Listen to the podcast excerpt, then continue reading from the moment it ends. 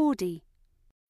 When you need mealtime inspiration, it's worth shopping Kroger, where you'll find over 30,000 mouthwatering choices that excite your inner foodie. And no matter what tasty choice you make, you'll enjoy our everyday low prices, plus extra ways to save, like digital coupons worth over $600 each week. You can also save up to $1 off per gallon at the pump with fuel points. More savings and more inspiring flavors make shopping Kroger worth it every time. Kroger, fresh for everyone. Fuel restrictions apply.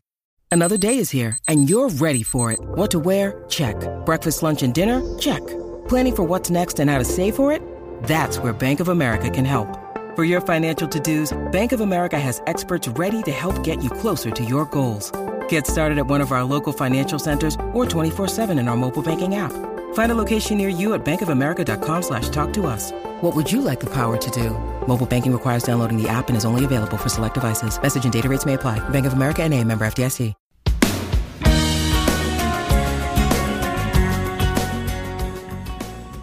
Hello and welcome to the Big Travel Podcast. I'm Lisa Francesca Nand. On this episode, I visit best-selling author Kate Mosse at her publishing house in London. And as you might expect from someone who's sold over 5 million copies of her novels across the globe, Kate's stories have beautiful, evocative, vivid descriptions of the world, including Paris, rural France, Amsterdam, North America, and even good old Yorkshire. I'm delighted to welcome to the podcast author Kate Mosse.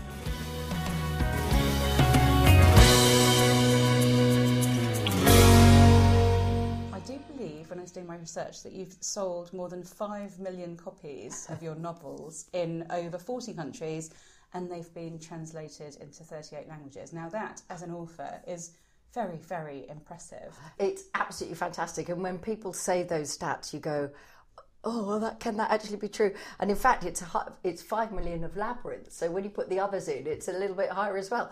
But it's it is a fantastic thing because in the end, the only thing for me that matters as a writer is do people enjoy reading what I write? It that's what it's about for me. So, you know, one of my publishers once said to me, "The people have spoken," and that's how it feels. Actually, it's just such a joy. It's hard to, as a creative myself, and I you know know lots of creatives. It's very hard to write a good book and then get it published because you can be absolutely brilliant. I know plenty of people that have written, written brilliant novels. How did that that work for you? What was the process that eventually got you published? Well, I, I think you're absolutely right, and I think it's really important for anyone listening who is working away. Is firstly, you've got to have integrity about your own writing. So write what you want to write and what you think, and work hard at that. Don't let yourself be persuaded to try something else because that might sell because the market changes all the time, the market moves on. So books have got to come from the heart. The second thing is there is a huge amount of luck involved in publishing. If someone had said to me 20 years ago you would that I would make my living as a writer, I would have laughed in their face because that's for most of us not why we go into it. And I think knowing that that all you can do is your best and then you hope for a fair win behind you. I was in a slightly odd position in getting published in that I used to be a publisher and I worked with many brilliant agents and editors. And I was then essentially talking about a pregnancy book. And I was expecting my second child. And I said to a friend of mine who was an agent, you know, it's really frustrating when I was pregnant the first time, the book I wanted to read wasn't there. And now I'm pregnant again, it's still not there. And he challenged me and he said, why don't you write it? Stop moaning, write it. And I said, I will. And then he rang up and said, I've got you a contract. So I started in non-fiction and that man, Mark Lucas, is still my agent all these years later. And then out of that, I moved into fiction afterwards. So I, I had a piece of luck that, you know, that I'm still very grateful for. What was the pregnancy book? What was missing from the pregnancy book market? I was interested in what it felt like emotionally, not what you felt like physically. So I wanted to know if other women felt a bit invaded by the baby they were growing, or they were worried that they wouldn't quite be themselves, or were worried that they wouldn't be any good at being a mother, all of these sorts of things. So I interviewed lots of other women. And of course, we know that we all are pregnant in a different way. We all go into our pregnancies with different um, hopes and fears. We have different levels of support, you know, all of this. So it's a lovely thing. Still, people come up to me and said, Oh, I had your pregnancy book, and now this is, you know, little Matilda, and she's, you know, 20 and all the rest of it. And it, it was a lovely way into writing. But because I was writing other women's stories, I started to realise that actually what I liked was character. And then I started to think, oh, maybe I'll have a go at novel. So your novels are very much based abroad. France is a key feature. What was the inspiration behind the French connection, as it were? the French connection. That's God. That should be some sponsorship. Absolutely. I'm probably wearing a French connection jumper as we speak. Get that down. Get that down. All of my fiction comes from place. The novel, it wouldn't surprise anyone to know, that means the most to me is Wuthering Heights. And I genuinely think that book has been the biggest influence of anything else. It was the idea that landscape itself was a character, was the lead character. And also that you couldn't tell the story that you were telling set anywhere else, that place and character and plot were inextricably linked. It wasn't just a backdrop, you know. So with France, we've just, again, very lucky moment that um, my mo- lovely mother in law retired from teaching and she had a great fondness for France. My husband had lived in France for a long time, and she had a friend who had a friend who had a friend who was an estate agent who knew someone in Carcassonne. And that's the only reason we went there. And I now look back and think, oh my, we might never have gone there. And the second that I visited, and that was back in 1989, just fell in love with the place and the landscape and the history. And more than that, I thought, oh, I belong here, as well as Sussex, which is my, you know, my home home, as it were. And out of that, I then started to be there and live there on and off. And little by little, it was like the whispering in the landscape. Stories started to come. And of course, the first one that I wrote inspired there was Labyrinth, which tells the story of a, a group of heretical Christians called the Cathars back in the, uh, the 13th century. And because of being in Carcassonne, I found my writer's voice. And that was it. It was the connection of history and land and character and just kind of shutting your eyes and listening to the stories that you could tell. And that's really the sort of writer I've been ever since. Describe the region to me. I mean, it's beautiful. I've been reading The Burning Chambers, your latest book, and the level of description and the language is just stunning. But Thank the you. countryside and the villages and the historical input is incredible. Describe, first of all, the region to me. What's it like? I think that the southwest of France is the most magical part of France. Of course, I would say that. But what I love about it is actually that it has everything. So it has hot summers, very high hot winds, the Tramontana and the Cers wind that come one from the mountain and one up from the sea. It has what's called the Garrigue, which is kind of rough brushland, really, that is kind of rocky. It's not yet the mountains, the Pyrenees are a bit further down. And it also has these extraordinary series of bastide, so walled cities or formerly walled cities. So there is a shape of sort of this wonderful curved shape of many of the towns and the villages. And of course, that we know is to keep invaders away, and that's why you see so many gates and things. But there is this sense, of course, of row after row after row of vines. You know, it was the Romans when it was the area called Septimania planted all these vines, and of course that is a huge part. You know, Van der is such a big part of the the tourism industry now. The wonderful wines, particularly the rosés down there, and you of course have got the coast in Narbonne. You have the Mediterranean Sea, and in the spring, I've just come back from Carcassonne a couple of days ago, and I was standing in a t-shirt on the Pont Vieux, the old bridge that links the medieval part of Carcassonne to the Bastide, the 14th century part. And when you stand in the middle of the bridge looking down at the river, 30 kilometres to the southwest, you can see the Pyrenees and they're still covered in snow. And so for me, it has everything of land and it still is very in touch with the seasons. So you'll start to see the yellow gorse and the broom. Then you'll start to see the cherry blossom and the cherries. You'll see the sunflowers come in, and of course, lavender. And then you see these sunflowers all start to droop and the colours of autumn. So, everything that is wonderful about nature happens in that part of the world in sequence, and that turning of the seasons there is so very beautiful. Is that the bridge that in the Burning Chambers, Minou walks across and has to pay to cross the bridge? Exactly right. Those exactly. sort of historical details are incredible. I mean, how do you how do you research that history? I love the research. I'm not a historian, and I try my best not to make clanging errors, but I, I'm a, a, a normal reader who just loves reading history. But actually, there is so much by that period, the 16th century. The Burning Chambers is, starts in 1562 in Carcassonne, and it's on the eve of the wars of religion, the civil wars essentially, that are going to destroy France, rip France in two. But of course, the characters on the eve of that war in Carcassonne do not yet know this. So it's a painful thing because you know we're about to spoil, I'm going to spoil their lives any minute now. But with the research, it's a combination of things. So it's of course, reading the scholars, particularly the French historians who have studied that period of history, the wars of religion, the 16th and 17th century. It's also going to museums, it's seeing the artifacts of the time, it's looking at the old maps. So when you look at an old map of Carcassonne there, you can see the toll booths on either end. And then, of course, you start to read sometimes not really plays yet, but there's certainly a lot of record then, you know, written either in Latin or indeed in French. And so, little by little, you just build up a picture postcard, and it's exactly like doing a jigsaw. You start to say, okay, if I had lived there, if I was a woman of my age in Carcassonne in 1562, what would I be wearing? What would I be eating? What would I be drinking? What was the climate like? Is it like it is now, or was it slightly different? So it's just you're a magpie as a novelist, and particularly a historical novelist. You're always looking for an imaginary truth, but set against the backdrop of real fact and history. And that's how I go about it. I do a lot of field research, and what I mean by that is a lot of walking about and climbing up things and scaling walls and sampling local food. Indeed, I mean, you know, yeah, it would be wrong not to try the wine, wouldn't it? So there we go. Yes.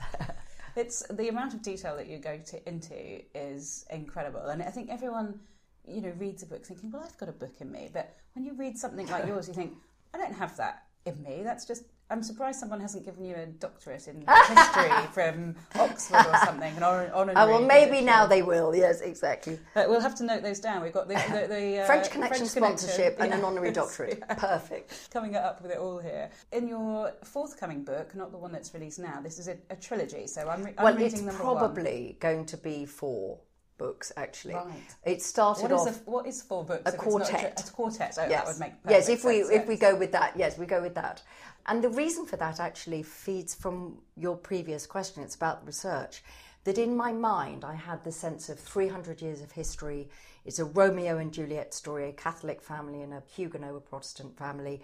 It's about betrayal and love and war and the consequences of war, and it's about diaspora the Protestants being, you know, sent from their homes, expelled from their countries, having to build a new life somewhere else.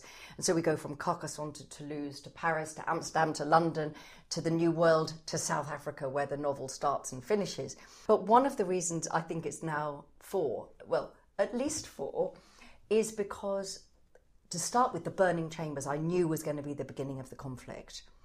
At the time when Catholics and Protestants didn't yet believe that they couldn't carry on being friends. They didn't know that the powers that be in the courts and in the cathedrals were going to make them be enemies. You know, that thing we always feel we're not going to be influenced by racist ranting, we're not going to be influenced by politics, we're going to just make the choice about the people. And of course, as time goes on, it becomes harder and harder. So I knew I wanted to start then. But as I started to research in the archives and I discovered things about that period in Carcassonne and Toulouse, I thought, oh, there's so much to so I'd thought that first book would go from 1562 to 1592. And the minute I started writing, there was so much I knew I just had to concentrate on the beginning. So now there's four books at least, um, because I feel that there was enough to warrant it. My lead characters, Minou and Piet, and their families, they, they said, we're not done with this yet. You know, you need to tell more detail of this story. But in the next book, The City of Tears, um, and that's kind of a tribute to the fact that a lot of it is set in Amsterdam and the waterways and the dams, of course. The book will start in 1572 with the most notorious engagement of the wars of religion, namely the St. Bartholomew's Day massacre, but then it will jump forward a period of years because otherwise there's going to be at least 100 books. You won't know where to stop. Won't know where to stop yes. So you spent a lot of time in Amsterdam then? Yes, absolutely. Um, what I did with this series is it's the first time I've ever had a had the luxury to plan a whole series. So I did all the big research over a period of maybe three years, three or four years when I wasn't able to travel so much. And so I did all of that then, and then specific research for each book. So once I'd got the big historical stuff, the shape of the wars of religion under my belt, I then started to research specifically for The Burning Chambers, which is the book that's just out. And now, of course, I've been researching for the City of Tears. And so I've spent a lot of time in Amsterdam in the past. At the moment, the bit I'm writing of that is the Paris section. So I'm having the terrible job of having to go back and forwards to Paris all the time. This is an enviable job. I know, I know. Yes. I think many people go. France is the number one in the most popular place in the world for tourism. Is it? It is. Yes, it's just. Um, I think it's been number one for a while, and actually Spain has just taken over the USA as number two. but Oh, what I think what surprises people when you go to rural France and the villages and even the, the cities is how sparsely populated Yes, it totally. still is. Totally. And I think I think the thing is that we always British people born and bred in English schools or Scottish schools or Welsh schools, Irish schools have this sense of France as being we're kissing cousins with France, which completely overlooks the fact that France is much bigger than the United Kingdom. And there are many more big cities, but there aren't that many more people. So it is a really noticeable thing that, of course, when you're in Paris or for me, Toulouse, Bordeaux, Lyon, you know, wherever you are in those big cities, they, they're so cosmopolitan. And but the minute, particularly the villages in the southwest, you know, it is exactly that. As the shops shut at 12 o'clock, you can hear a pin drop until the shops will open again at four o'clock. And particularly out of season, when in the southwest it's very cold, it's often snowy, very strong winds that meet in that on those plains outside Toulouse and in Carcassonne. It feels like an abandoned landscape sometimes. But for me, I love that contrast. I, you know, I could never live in a place that was hot all the year round. I like the way that life moves on, like in some ways it always has done. So, what's the best thing about Paris?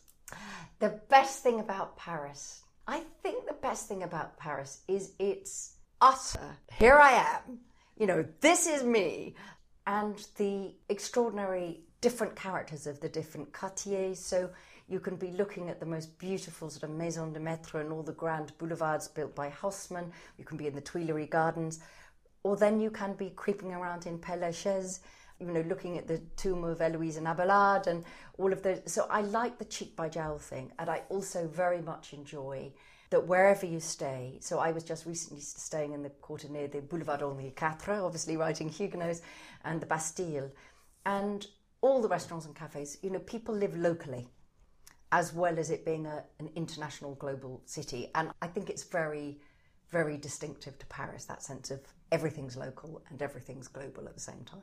People moan about the Parisians, don't they? But I've always found them perfectly charming and, and nice, and I've spent a lot of time in Paris. I think that often we all know that the British facility with languages is pretty poor. And there is also an arrogance, assuming that the entire world will speak English, and therefore we don't really need to bother. So I think what often happens when people go to Paris for the first time is that they they are so anxious about not being very good at speaking French that they almost Uh, kind of go at it with their fists up, like ready for a fight, you know. Whereas, of course, the truth is, if you make an effort, wherever you are, people appreciate the effort. So I'm interested in your research about Amsterdam. What was Amsterdam like in the 17th century? Is that when you were 17th or 18th century? 17th. 17th century. Yeah. What was it like then? Well, I'll have to come back and talk to you about that one because I haven't really done that t- side of research yet. So, what I have is that sense of the knowledge of the diaspora, of Huguenots, where did they go?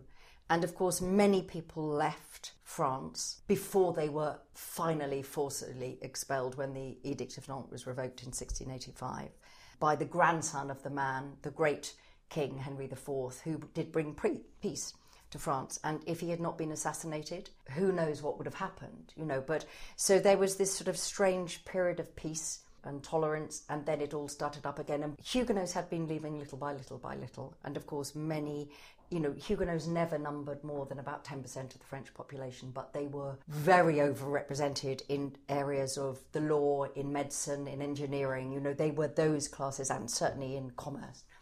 So I've looked into why was it that Amsterdam was such a mecca?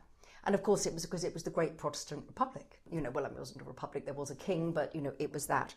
So I know the sort of historical atmosphere. I've spent a lot of time, I always go on book tour with every book to Amsterdam. It's one of my favourite cities in the world. I've always wanted to write about it, and this is the first opportunity.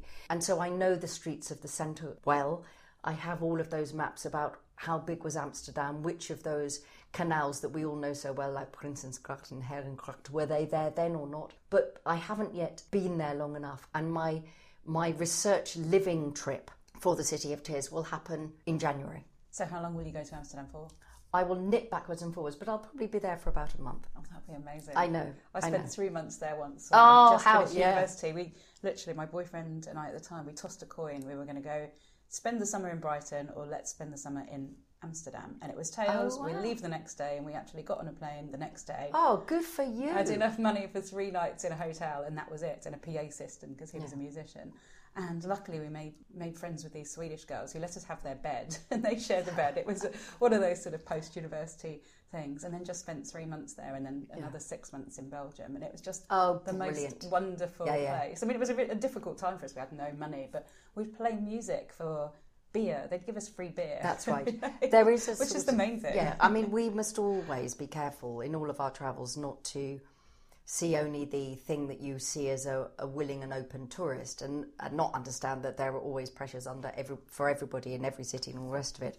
Having said that, that sort of lightness of spirit in the centre of Amsterdam, that sort of sense that yeah, okay, you know, anything could happen now what feels like as a visitor freedom. And of course, one of the things that is so important to me because all of my fiction is so set in specific place and animated by place and by the history of a place is that Amsterdam is remarkably intact in terms of the footprint, the shape of the city. So you can see the rings as the city got bigger and bigger and bigger and bigger. But you look up on those wonderful merchants' houses, and essentially you are looking up if you can strip away the electric lights and the you know whatever else it is you are at least looking at the ghost of the city that was beneath the modern times whereas of course in some places particularly of course Germany, the west of Germany. The bombing of the Second World War in particular has destroyed that footprint, so you can't see the ghost of the old city in quite the same sort of way. So that's what I will do when I'm in Amsterdam, and I'll sit and I'll tap away at my laptop. But then, whenever I need a break, I will be walking those streets and I'll be imagining my characters there with their very different clothes, but still s- smelling the same air. My top recommendation for Amsterdam, if you've done all the main museums, is the Resistance Museum, the Museum of the Resistance. Have you Yes, been there? I have, It's yes, incredible. yeah, yeah. Really very moving and off the beaten track, Yes, off the yes, sort of yeah, museum path. You mentioned earlier Wuthering Heights, and I, am I right in thinking you're writing some non-fiction about? Uh, sisters? curated a short story collection uh, where, and I've done the introduction for that. Some amazing writers are involved in that, sort of Dorothy Koomson, Louise Doughty, Nikesh Shukla, um, 16 writers, and it's called I Am Heathcliff. And it's just 16 contemporary writers taking that line from Wuthering Heights as an inspiration for a short story for now. And it's essentially a tribute to Emily Bronte. It, it- July 2018 is her the 200th anniversary of her birth. And although obviously I, I'm in the middle of a massive writing project with the Burning Chambers and, and the books to follow, Wuthering Heights is my favourite novel of all time. I have never changed my view on that. I think Emily Bronte, by writing that, changed what it was possible for women to write. Um, I think it's ambitious. I think it's a novel that changes every time you read it. And so when I heard this was happening, I just felt I couldn't not be involved in it in some way. So I haven't written a story for it. I've just done the introduction and sort of curated the, the other people who've written the stories. So I feel that I've been very lucky to be allowed to play with these wonderful contemporary writers without having to put a story of my own in. Have you been to Haworth? Haworth is it? I have been to Haworth, and we will be doing a launch event in July up at the parsonage there with some of the writers uh, reading from their work. From a travel point of view, describe Haworth and the Bronte sisters for people who might not know of them and might not know the beautiful village in Yorkshire where they wrote from. Well, I think it's. I'm always suspicious of needing to know the biography of a writer in order to appreciate her work. But in the case of the Brontes, it is very hard to separate biography from work because they were a family originally of six siblings, five daughters and a son. The two youngest were sent away to a, a terrible school uh, after their mother had died, which was the basis for the horrible school in uh, Charlotte Bronte's Jane Eyre. And then they both died when they were very young. And Emily, who wrote one novel, one amazing novel in 1847, a year before her death in 1848, and Anne and Charlotte and the brother Branwell. The four of those children left alone, having lost their mother, the aunt they loved also died, two older sister, you know, death everywhere, living in the shadow of this, and created an imaginary language and imaginary worlds. And then Charlotte and Branwell carried on with that particular thing and Emily and Anne created their own new imaginary world called Gondal, and there's lots of poetry. And then they published, they were obliged to publish their novels anonymously, and they were published in volumes together. And Emily never lived to see the success of Wuthering Heights. And when she died, the coffin that was built to bury her was the smallest that had ever been made for an adult in that village. When I first went to Haworth, because I had Wuthering Heights in my mind and the isolation and the moors, I realised I'd done that thing of, of conflating the life with the work. So Wuthering Heights is this house right up on the top of the moors, and it's really austere and cold and isolated. And then a little bit further down the valley is this beautiful place, Thrushcross Grange, which is more tamed. And I realised in my mind, I therefore thought of the parsonage as Wuthering Heights. Of course, when you get there, the parsonage is one of the biggest houses in the village, and although it is sombre because it overlooks the graveyard, and of course, the graveyard, as all graveyards are, is surrounded by yew trees, so it is dark. It's actually not isolated at all, it's in the middle of the village. And it was very interesting seeing that and realizing how one's view of the work and films had influenced what I imagined. So they were a very close family, they had a lot of company, and they were right in the heart of the village. It's just that Emily was very reclusive. So it is an extraordinary story, these amazing novels. I mean, obviously, Charlotte Bronte wrote more novels, you know, not least of all Jane Eyre and Villette. And I would say Anne Bronte, probably the most feminist writer of all of them. And, uh, you know, The Tenant of Wildfell Hall and Agnes Grey. And it is the most extraordinary story. And anyone who has not read about them or read their work should rush out and try it now. And they are both of their time, but they speak to eternal issues of jealousy, love, obsession, violence, religion, landscape, nature, the question of who you are, what do you want. And Wuthering Heights is one of those very rare novels that has everything. And you should visit as well. Haworth you should visit as well. Yorkshire yeah. and the moors. And then when you've read Wuthering Heights, you can read The Burning Chambers and you will go, ah, yes, I see. All of the landscape, that's the point of the landscape, that the landscape reflects what the people feel. So it's that old-fashioned idea of pathetic fallacy that you know there's the storm inside your head and there's the storm on the heath, or in the case of Maine, it's the Garrigues Gandy, the lands of southwest France. For people who don't know, describe to me the Yorkshire moors. I think the thing that is so different is the moors are are huge and often, particularly at the higher points, it's a lot of low cover of shrub and grassland and not so much trees. Whereas I write about the landscapes in the southwest of France, which is forests and plains. And so it's very, very, it's much more varied and you don't get this huge expanses. So I would say that in a way, if you've read the pioneer fiction of people like Willa Cather, um, any of those great American pioneering writers, it's the sense of the space stretching out before you of the moors that is so significant. And the idea that you could leave your house and walk and walk and walk for the whole day and never meet another soul. So it's not a landscape that speaks to me, actually, but the relationship of land and emotion is the thing that inspires me to write. It sounds like you don't have that much time to travel to other places, but when you do have time to travel to other places, where do you go and where have you been? Well, I have been very lucky in later life, I suppose, in that because my books have found readers, it has meant that I have travelled Uh, more countries since I became a writer than I had for the whole of the 45 years before. I suppose that countries I visited that I'd never been to before. I've really enjoyed travelling around America. Before, I'd only really been to the west and the east coast. The and obvious places. The yes, obvious like places. Us, yeah. And quickly so but to travel around America and particularly the, the centre. You know, I've really enjoyed going to places like Minneapolis and Denver and you know, and then obviously further down on the on the eastern seaboard, going down to sort of Raleigh, Durham, and then up, you know, and so I've enjoyed that, seeing different parts of America that you wouldn't necessarily automatically have found your way to otherwise.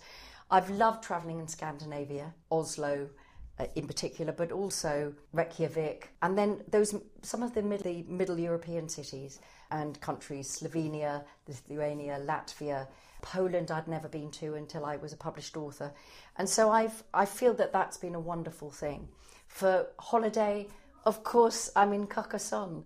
I still feel that thing when I get off the train and I see the medieval city again. I think, oh. And of course, I'm very lucky to live in Sussex. I am absolutely a Chichester girl, born and bred. And for me, the landscape of the Downs, the sea, that combination of cathedral cloister and the wildness of the woods, and you know, Kingly Vale, which is the oldest yew forest in Europe. So I have two places that I call home that are the places that I would choose to go to on holiday anyway. So I don't need to rush off so much. You're the founder director of the Women's Prize for Fiction. That's yes. the, the, largest annual celebration of women's writing in the world. Is it important to you to promote the work of other female writers? Yes, absolutely. I think that it's not about not enjoying writing by men. I, I, obviously, I do. But for me, it's about making sure that all the voices are heard, that there isn't just one narrative or one type of narrative. And certainly when we were setting the prize up, although some 60% of novels published in the UK were written by women, so there was no problem with access to the market, fewer than 9% of books shortlisted for literary prizes, major literary prizes, were by women, which did just suggest that there, was, there wasn't a problem with getting published. It was a question of women's work not being honoured in the same way or seen as literary in the same way or celebrated in the same way. So for me, I'm a positive person, and I think that using your voice to support other people is obviously the right thing to do.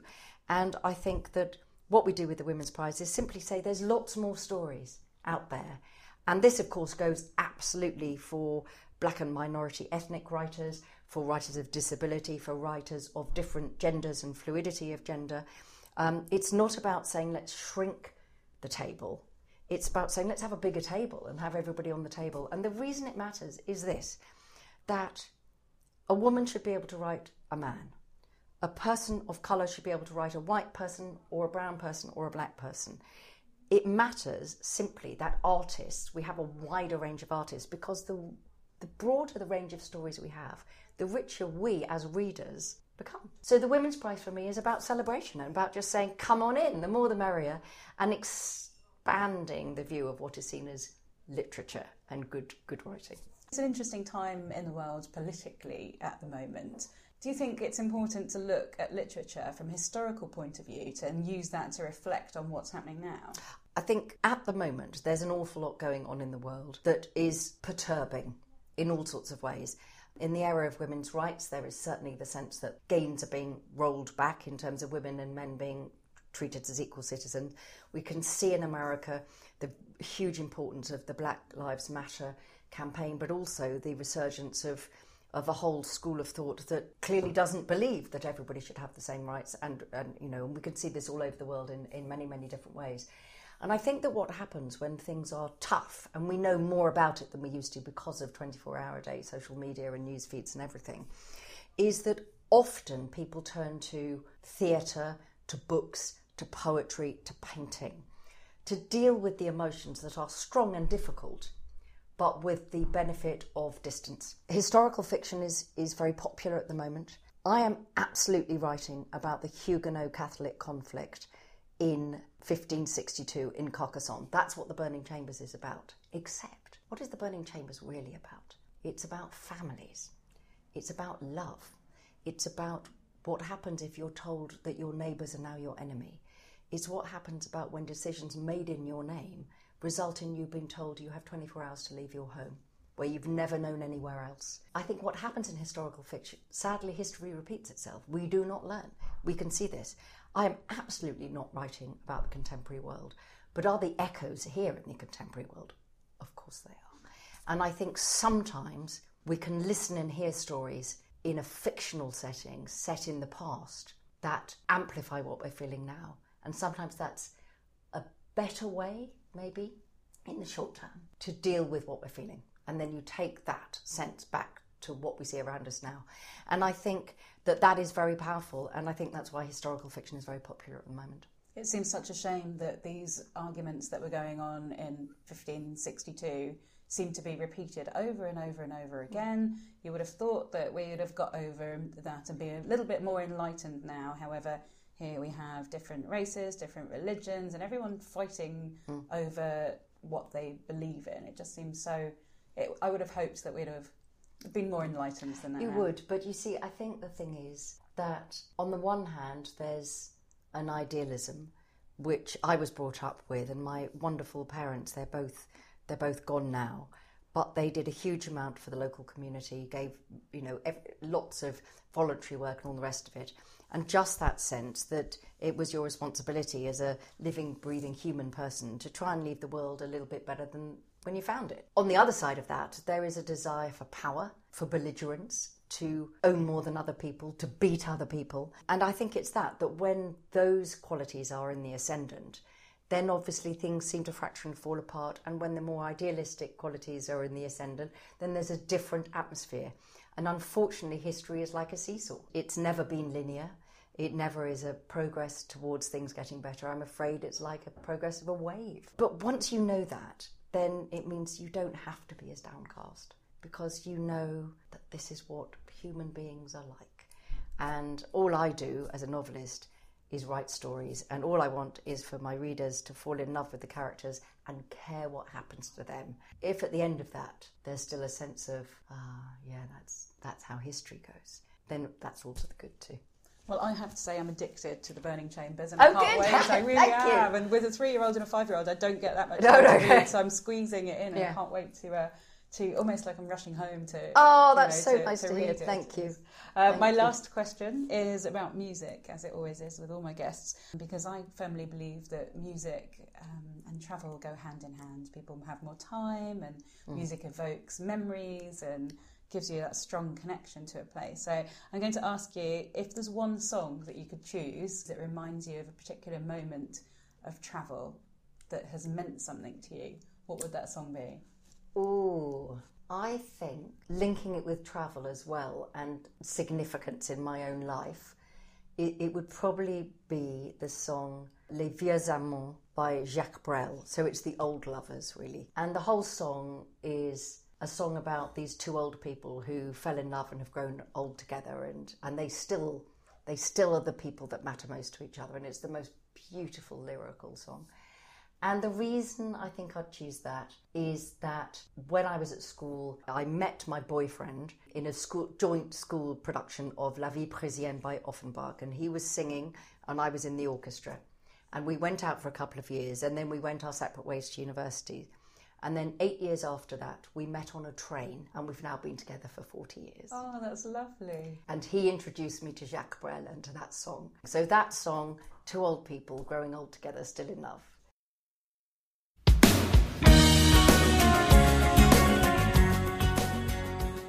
Well, thank you so much, Kate Mosse, and especially for those lovely descriptions of landscapes and history. Truly inspirational. I'm off to reacquaint myself with Wuthering Heights. Thank you so much for listening to the Big Travel Podcast.